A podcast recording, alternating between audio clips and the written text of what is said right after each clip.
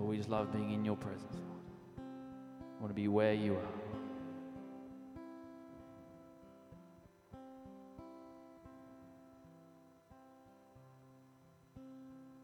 Lord, we come into the throne room, bow at your feet, and worship you, Lord. Declare that you are God, Lord of all.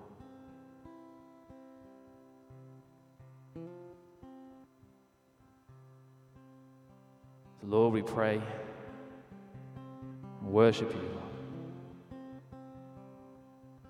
We thank you for who you are, Lord. A heart of thankfulness as we've come before your throne. Lord, we just ask that you will speak to us through your word. Pray that you use Tony as your mouthpiece, Lord. We lift you high, praise you and worship. In Jesus' name. Take a seat, guys. Turn to somebody, tell them how good looking they are this morning. Great. Love what you've done with your hair. Go, brother.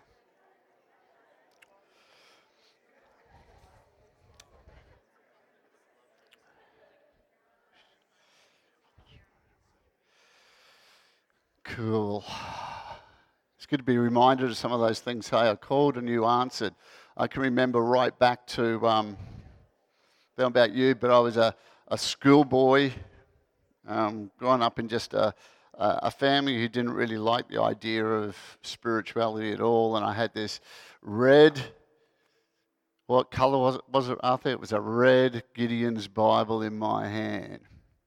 And um, didn't know much about the Lord's Prayer and stuff, but I can remember trying to pray for little bits of it that I, I knew. And so when I hear that song, I called and you answered, just in the, the seeking heart of a, of a dropout kid that God would find me. And that was where the journey began and moved and so on. And I wonder what it's like for you to think about that, where your journey began. I called, I was seeking, and you answered, God and then you've taken me on this this journey. Cool.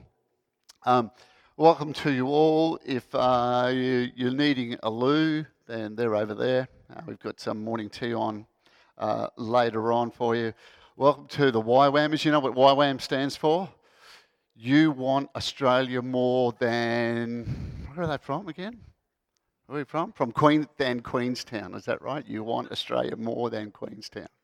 Great to have you uh, along. We've got some YWAMers in here. We've got a legend YWAMer in our midst, so please behave. Because word will get back, I'm sure. Uh, great to have you along. Hey, um, um, I'm going to take you through a bit of a journey today in highs and lows and, and, and so on. I think we have on, on slide um, um, Connie's baptism. Somebody was taking photos yesterday. I don't know who. And there she is, getting baptized yesterday. Huh? What did I write up there? I wrote up Connie. Oh, it's Bonnie. Sorry. It's just, uh, the B must be beside the C or something or other on the top thing. And that was it. Yeah, it was Connor who was baptizing. So sorry, Bonnie, I got you got the name wrong there last night. But um, it was it was done nevertheless, and it was a, a, great time for her her family. Thanks for that. You can take that uh, down. Hey, we need to uh, pray for the situation in Israel. I don't know whether you're aware of that at the moment, but and the Palestinians, you know, um, because things have never been too well with them, um, but it's even worse come this morning. Uh, there's been um, units, um, thousands of people die, um, thousands of rockets launched by Hamas, is what the media is, is saying. Who? Um, and uh, lives lost, and people taken hostage as well, civilians. Um, and it's a real mess over there. It's always been a bit of a mess, hasn't it? But it's even more of a mess now. And we can talk about all sorts of things and who's wrong and who's right. That's beside the uh, point. These are people's lives, you know. Um, and a really difficult situation, you know. to be occupied from a Palestinian perspective all of your life by a foreign entity, you know. Raise your kids in that type of environment, difficult. For Israel and the situation for them and how they see, see things. So, just where you are, um, uh, let's just spend a moment in stillness, quietness, as you pray for the situation, as I pray for the situation as, as well. Can we do that this morning? Can we do that? All right. So let's do that. Let's just spend a, a minute just thinking of the situation and praying into that situation for God somehow or other to do what only He can do in, in that mess. Thank you, Lord.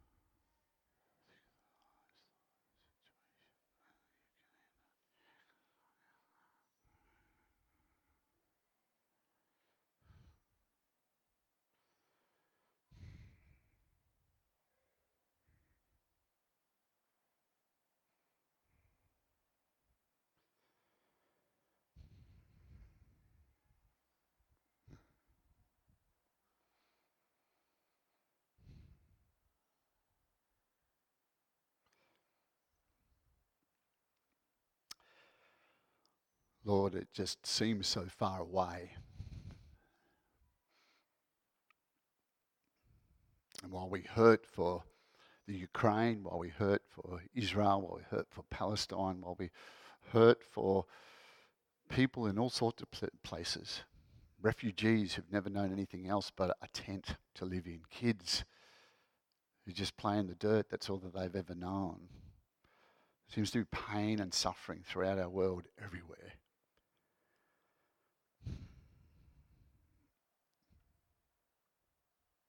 And we have very few answers.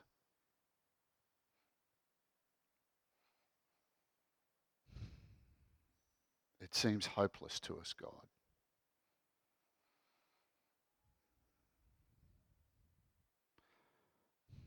Can we just don't understand many situations? How, what, who, why, where? We feel useless. And your heart must hurt just as much to see the way in which free will is just heads in the wrong direction.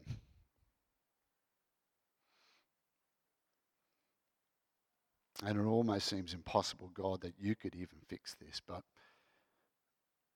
we know that the word says, very, for example, greater is he that is in us than he that is in the world, which implies, God, that you are the answer. Which we've seen time and time again, even in our own lives as we've journeyed with them, uh, without you at times and then with you. That despite human error and chaos, that you come in the midst of even us and do a miracle work and continue to, to work in that. And so we, we pray for these nations. We pray for these situations. It's been brought more to light, Lord, the state of the world at the moment. And we would just pray for godliness, for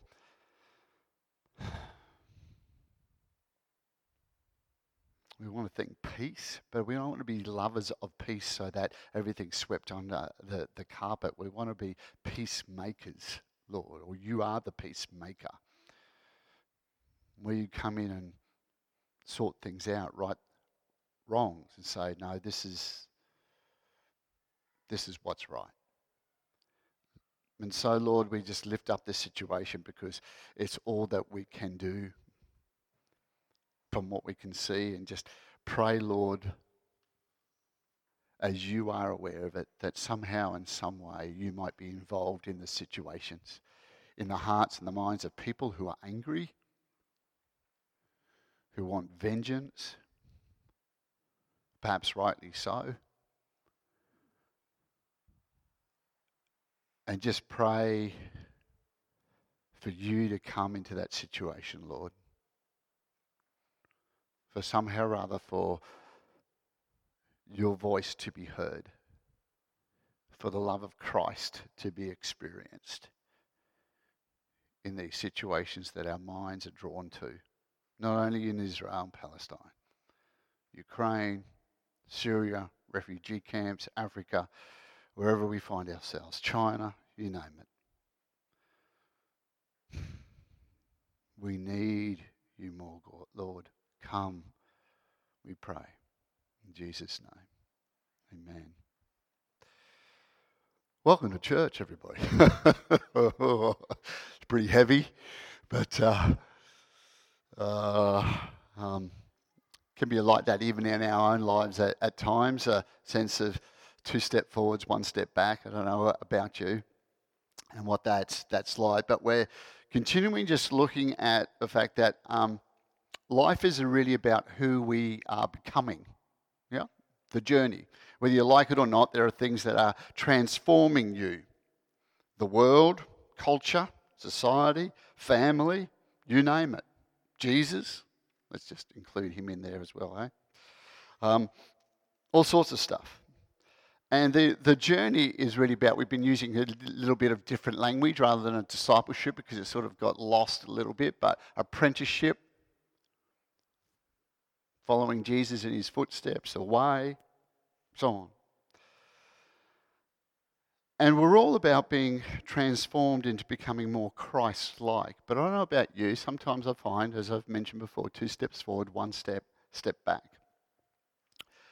Um, and what we're trying to capture is that the way of a believer is rather than allowing just culture and society to form you, you place yourself in a position where you seek teaching. I'm just not going to allow the world to sort of shape me and mold me, but I'm going to apply teaching to my life, biblical teaching. In place of habits, I'm going to practice some spiritual disciplines. In place of just relationships and occasional friendships, I'm going to grow in community. And this is one of the fundamentals that I think we struggle with in our society. Deep connection with one another. Why? Because we don't like to be vulnerable. It's a hard thing, isn't it? To be vulnerable with somebody and saying, let me tell you what, how I'm really feeling or what's really going on in my life. I hurt. And perhaps we're not really asking about us, you know, for everybody, let's just, um, you know, tell everybody what's going on, but to find a group of people that you can grow deeper with. So, in place of just friendships, relationship, deeper community. In place of just allowing the world to just shape you and so on, seeking after the Holy Spirit to move. That's what the life of a Christian is. God, I know I'm not on my own here, and I know this is the pathway of, of growing me in, in Christ. And I thank you for the movement of your Spirit that rests within me and upon me. It's about partnership with God. And so today we're just looking at really what's your role and what's the Holy Spirit's role. And if you have your Bibles, we're going to be looking at two passages. I'm going to actually go to um, Exodus first of all. But Exodus 34, this is about Moses. Exodus 34, 29 and following. And it says this.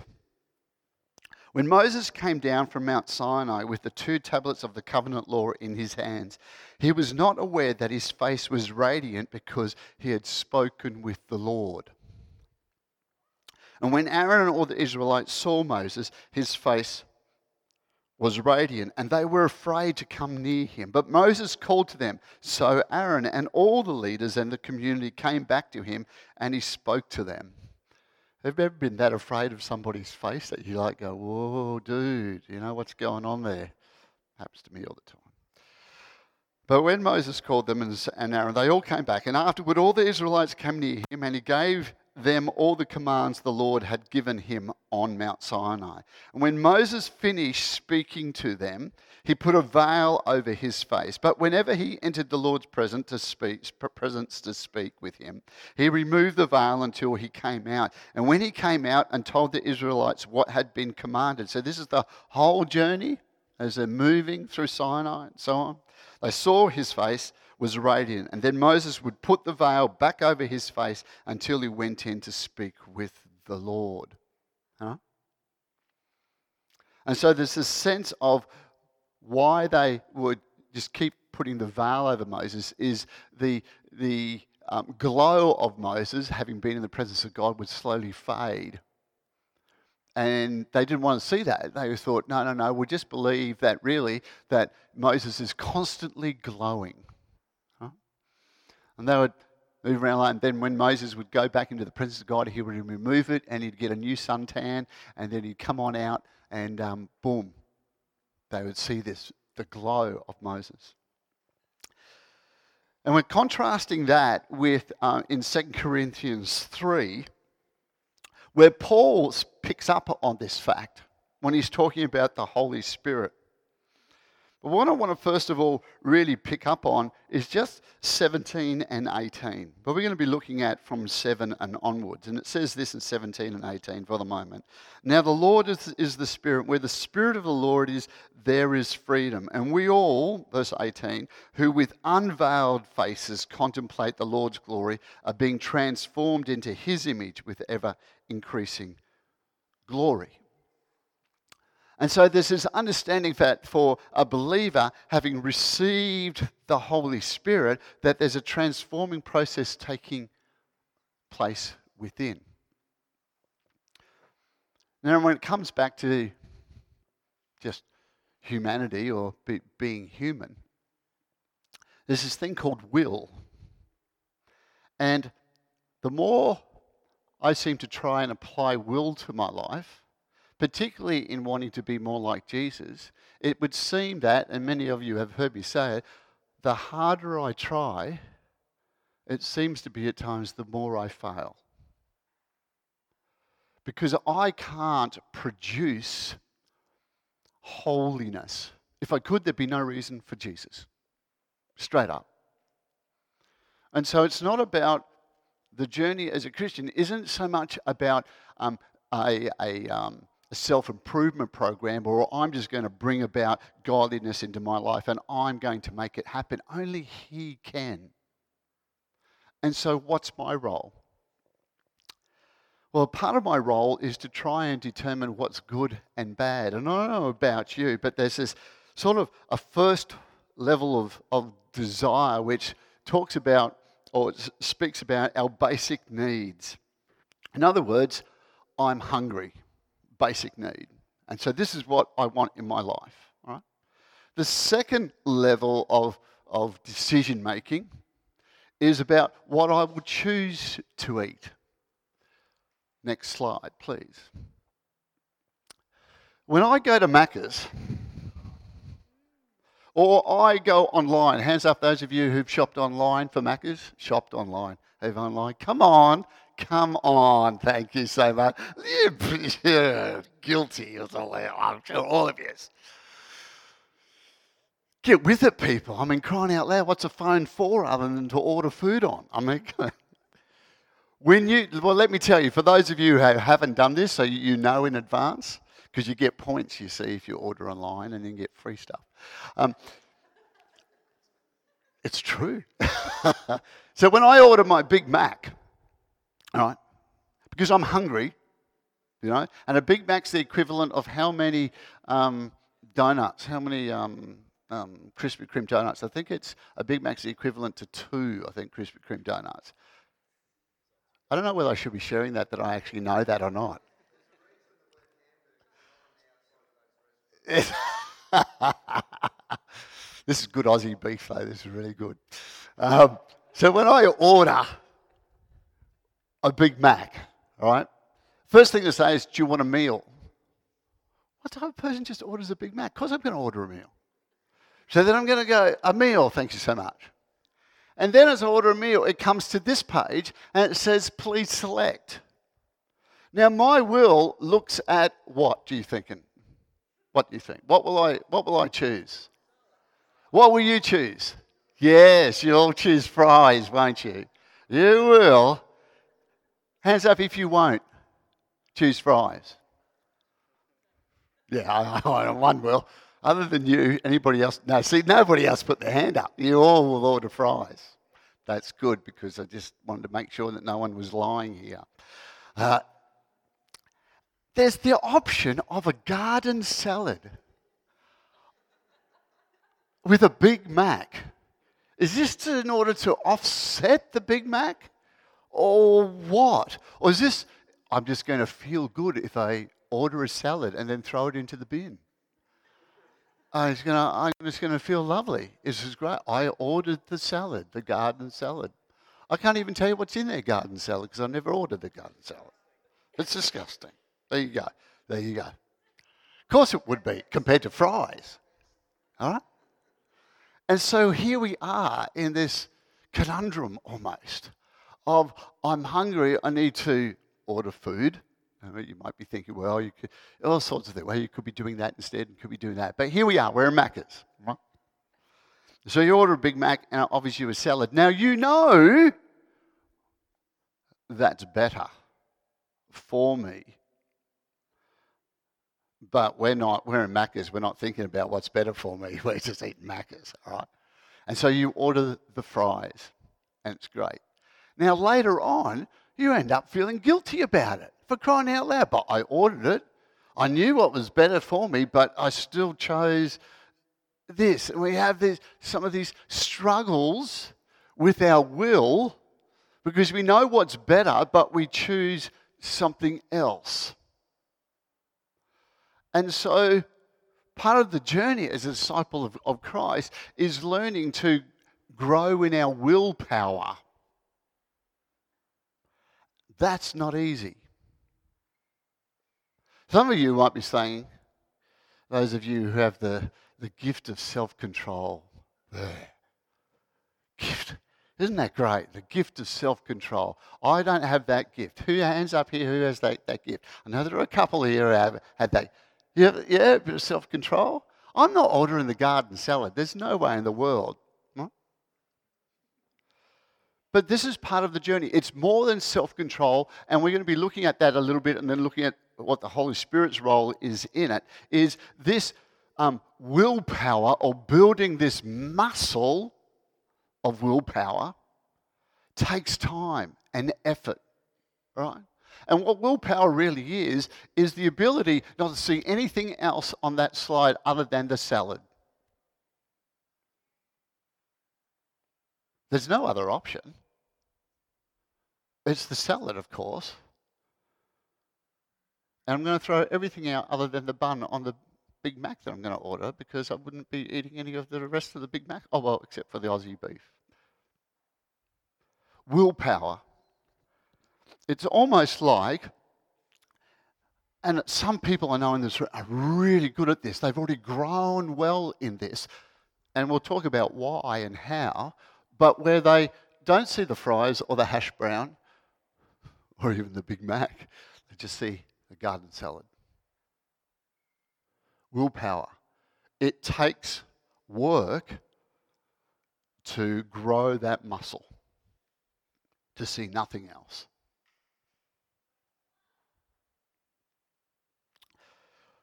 We all have willpower, but I don't know about you. I can get up of a morning and I can think healthy, healthy, healthy.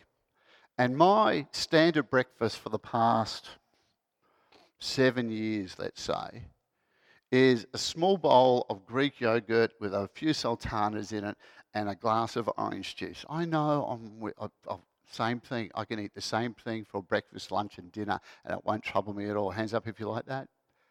Thank you. Everybody else. Awesome. All right? And it's fine, no worries. I used to eat the same lunch, hey, all the time. But I know that come 10 a.m., my willpower is a lot less. And I'm thinking, what can I have with my mocha caramel latte? Hmm? Hmm? A donut, yeah, or two. Willpower all of a sudden change. Or you might be thinking, well, Pastor, I'm better than you. It's not 10 o'clock, it's later in the evening. Right? And well, and we can make all those types of excuses or whatever just to say, you know, oh, wow, I've had a big day and so on and so on. I deserve, don't we all, you know, that, that donut or that ice cream or whatever, even though I know at the beginning of the day I'm in a different mindset. Willpower. Discipleship to Jesus is learning to exercise our willpower and to get stronger in it. Your role. Hmm? How we do that? How do we do that? Well, we can't influence it directly, meaning, for example, we all have those temptations. Easy, I'm more equipped in the morning, but in the evening, I'm struggling a little bit more. But we can influence it indirectly through the practices that we put in our place as believers. And a lot of River Life, we've been journeying in this for quite a few weeks. We're going to be really taking it on next year. Might be hearing some more of this, going over it next year, because I know about you, but I need repetition as well. And it's about putting in practice not just the spiritual disciplines. You might, you know, there's a good proportion of those or all of those, however you see them, that are good for your lives. But this is about the apprenticing process.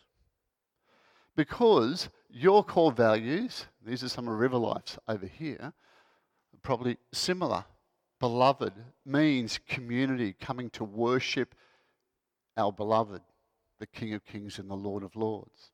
It means about belonging, community. I'm going to practice this because I know that in doing that, in coming together, so Sunday isn't just an option, it's an important part of my spiritual growth because I'm doing life together in community, not just at a distance of when it suits me, but I'm coming together, is essential. Because we do life better together when we can be a little bit more vulnerable and dip our toe into the water and discover that as we share with somebody else some of our own inner struggles and thoughts and whatever else, that there's people who are similar and struggling just the same or in a similar fashion. And all of a sudden we deepen and we can get stronger together. To be, not to and Chris picked up on this when we were looking at these core values ages ago. It's not so much about um, becoming, because it's almost like something that we're trying to get to as a disciple, as a follower, but I am being a disciple, to be and to grow into that, to be a blessing to the world, and to believe for others still to get to, to come. Evangelism core values of what you choose to shape you. Hmm? The journey of a believer.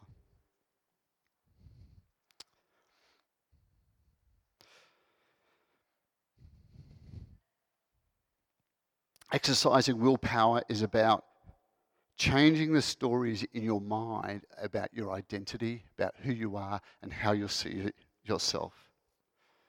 Believing that there is something more yet to come. Not believing just the stories, but sinking ourselves into the Word through practice, practicing spiritual disciplines through community, as we've mentioned already. But you see, the bad news is that no matter how much willpower you have, it'll never be enough to live like Jesus. Because getting back to one of my original points, the harder I try, that times the more I seem to fail. I can't produce holiness. What I can do is position myself into places of prayer, of solitude, of worship, of community, of journeying with other people, reading the Bible, fasting. These practices that Jesus encourages us to be, to be involved in, not just where, where the pastor or the church decides that we're going to do it, but to actually go, this is it for me. I want to grow in this stuff. And I can position myself in a way, as we've been learning at River Life, waxing on and waxing off, to discover one day, whoa, something shifted and changed within my life. Spirit of God has come in the middle of me positioning myself, having a heart's desire for Him, and maybe, you know, still doing a one step backwards and two step forwards and stuff, and all of a sudden the Holy Spirit has done a work. And don't you say to yourself, oh no, well, that was me. It's just now part of it. Because we can't produce holiness, only He can. Because otherwise, uh, we didn't need Jesus. We didn't need Jesus to get us right before God. And that's wrong. Just think about it for a moment. Your family of origin, personality stuff. Our willpower struggles big time because we discover that there are things that attach themselves to us. We're not quite sure how, but we know that our background or our culture or something is there. Childhood trauma, addictions, deep insecurity. However, they've come about, we know and we experience them in our lives. It's hard. So we see in Exodus 34 Moses coming into the presence of God. There's this glow, there's this thing that's happening. Um, and, but who has access to God in that situation? Moses. Just Moses. In 2 Corinthians, I'm going to read the whole passage now, we see something that has shifted. And this is the, the new covenant. In 2 Corinthians. Now, if the ministry that brought death, verse 7, which was engraved in letters on stone, came with glory. This is the, the presence of God, the, the glow of Moses, so that the Israelites could not look steadily at the face of Moses because of its glory. Transitory though it was, will not the ministry of the Spirit be even more glorious? If the ministry that brought condemnation, this is the law, these are the, the Ten Commandments, was glorious, how much more glorious is the ministry that brings righteousness?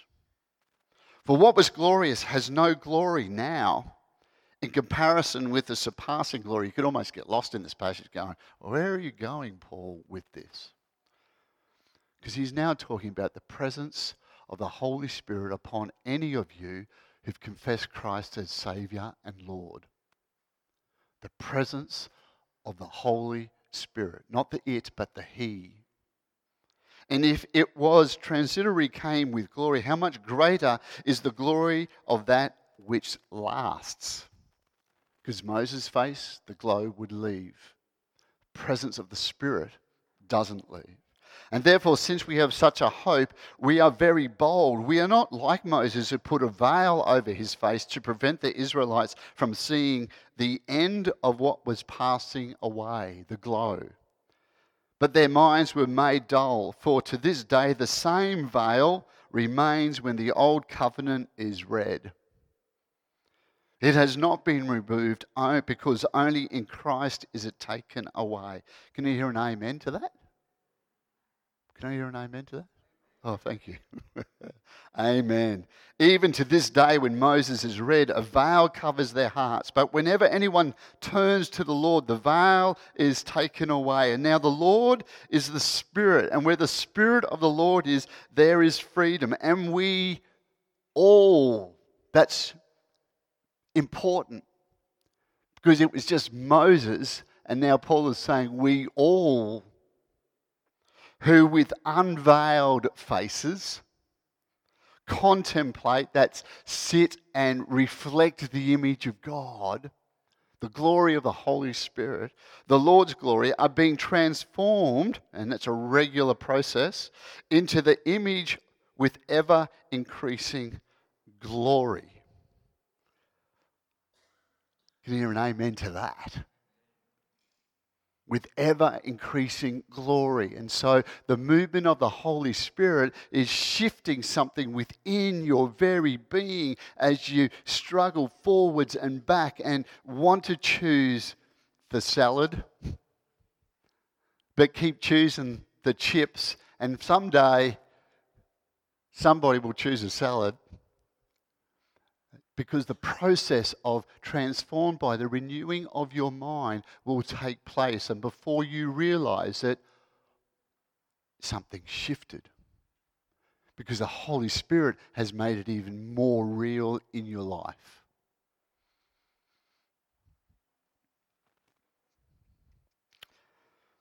To stare at the Holy Spirit is about abiding in the vine. To receive the glory of the Holy Spirit and transformation is about this constant positioning oneself to allow, or we're in a place to allow the Holy Spirit to move. Where we become like our rabbi with ever increasing glory and we move forward in our transformation. So Paul's big on this. He sees it as a really important thing. Do not underestimate the Holy Spirit and the movement of the Holy Spirit. But transformation takes place in two ways, and I'm almost finished this morning. I've seen it in my own life on numerous occasions and in other people's lives where transformation is instant. When someone who perhaps receives Christ or comes for prayer, and by the laying on of hands, there's just this outpour of the Holy Spirit. Have you seen it?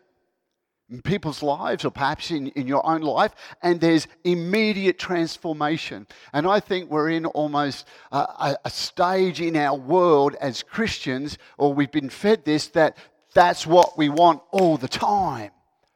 Power. Come on, Lord, power. Just bring it now, power. It happens, doesn't it? There are moments. Place echoes a lot you know, powerful moments.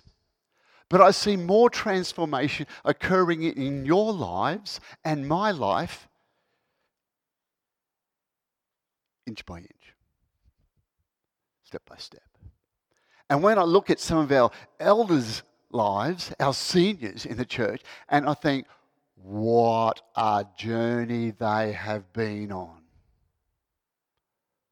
to be uh, to have remained faithful to the core in our seniors, to see that inch by inch, sometimes in the way they do walk, you know, inch by inch. Oh no, that wasn't a bad thing. Is that all right? Is that a bad thing?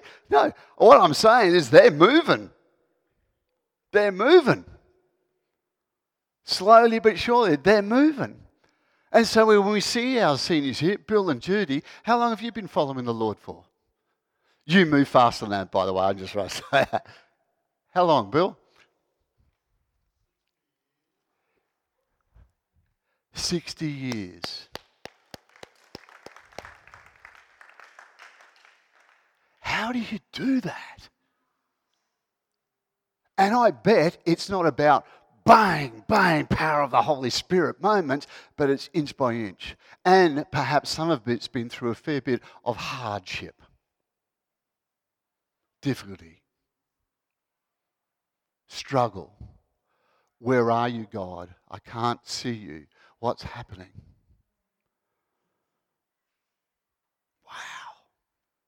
So don't swamp them afterwards and say, hey, you know, tell us more about how, how, how's it been going and whatever. But uh, uh, we have something to be so thankful for in our seniors because they are testimony to the awesome power of God.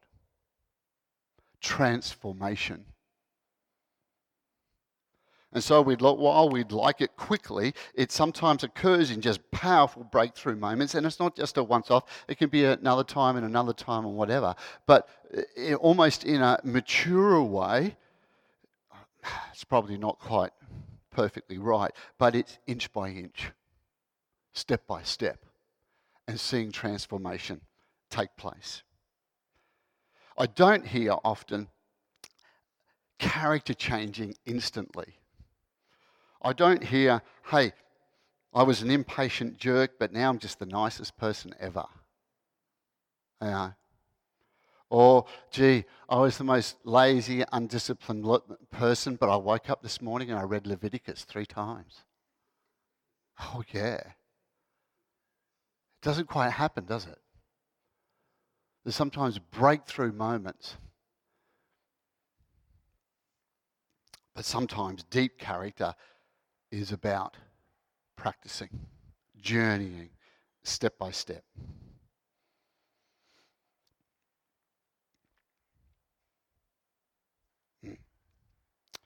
And so when we're talking about, I want to finish with, with this, where Jesus says in John 15, I am the vine, you are the branches, and you probably know it quite well. It's about being grafted in and it's about slowly growing, but it's He who produces the fruit, isn't it? Galatians 5, if you want to read that. Uh, it's about Him producing the uh, fruit. But in all of that, at the end of it, you think that, you know, Jesus says, apart from me, you can do nothing. And you think, oh, couldn't you have at least said just a little bit? Then I can do something. But he's really talking about holiness. Right? The incredible transformation that God creates and makes. Him alone. As you and I position ourselves using spiritual disciplines, other things, church community, and the like, to allow Him to do His work. Your role, His role. So if you need some prayer for that, some of that this, this morning, then I can encourage you to do something about it. If the Holy Spirit's speaking to you this morning, prayer is so important. It's not about, well, God, you've got to rock on up and go, power, big time transformation. Sometimes it's the inch by inch prayer. Come, Lord, I'm going to place myself, I'm going to position myself for prayer. Not because, you know, whether, you know, I've got enough time or not, but because I choose. Lord, it's what I want in my life more and more and more. Mm-hmm. Because the opportunity for prayer is really exciting, isn't it? Lord, I'm placing myself in a, in a position where you can bring about your transforming power, and your promise says you will, whether it's instant or whether it's inch by inch. And I trust in that. Let's pray. Father God,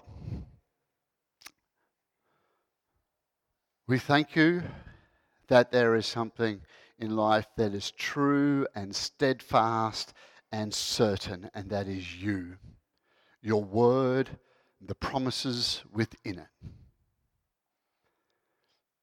That you who have begun a work in us will bring it about to fruition. There's a promise you're on the way. If you know Jesus as your Savior and Lord this morning, as the Messiah, as the Son of the living God, you're on your way.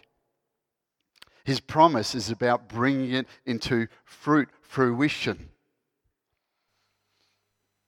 And so, Lord, the awesome stuff is that it doesn't matter if you feel like that you've done a backward step at, at the moment. That's okay. He says, well, sometimes that's the best way that we're going to be learning speak to some people at church this morning who've been on that journey for a long time.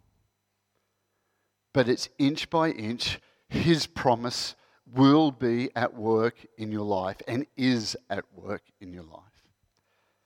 And so, Lord, help us to be encouraged, to be inspired by that. Perhaps you feel like at the moment, I'm going to jump into this spiritual discipline. I'm going to get this right. I'm going to do this because I, I just can't wait to see God show up and see what He's going to do and so on. That's fantastic. But be prepared also for the long haul in that. The long haul. Because there's always going to be something that He wants to work on in your life, through your life. And so we thank you in advance, Lord, for your, your promises that are going to come about, that are going to be realized in all of our lives. And for the joy that that brings to our salvation. In Jesus' name we pray. Amen. Amen. Let's stand and sing a final song. We've got some morning tea. If I encourage you, um, one announcement I did quickly forget if you're part of River Life, Liz is going to be doing up a new directory soon. So uh, be aware of that. That's coming your way. She'll be in touch with, with you about your details and so on. All right? It's on its way. Let's stand and sing. If you need prayer this morning before we go, make sure that you get a hold of somebody to feel comfortable to pray with, or I'm always hanging around up the front here, keen to pray with people. Make sure you do that if you feel the need. Let's, let's sing. You are here, you're moving in our midst. I worship you, I worship you. You are here, working in this place. I worship you, I worship you. You are waymaker, miracle worker, promise keeper, light in the darkness, my God, that is who you are. You are here, touching every heart. I worship you, I worship you. You are here,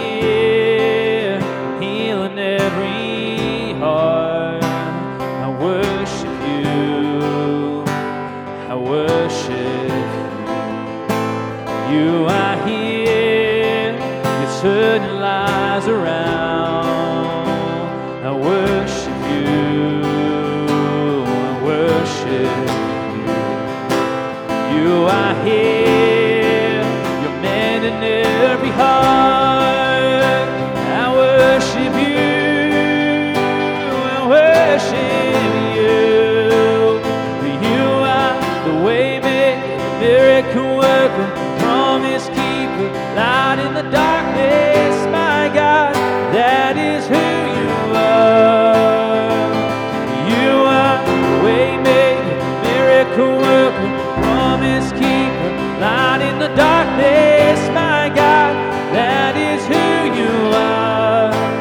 That is who you are.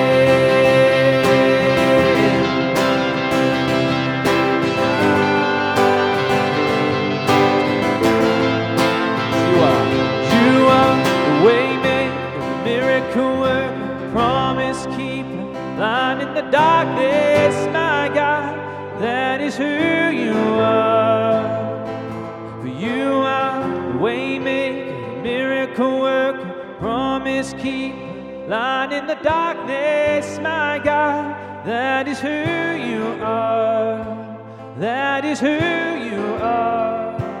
That is who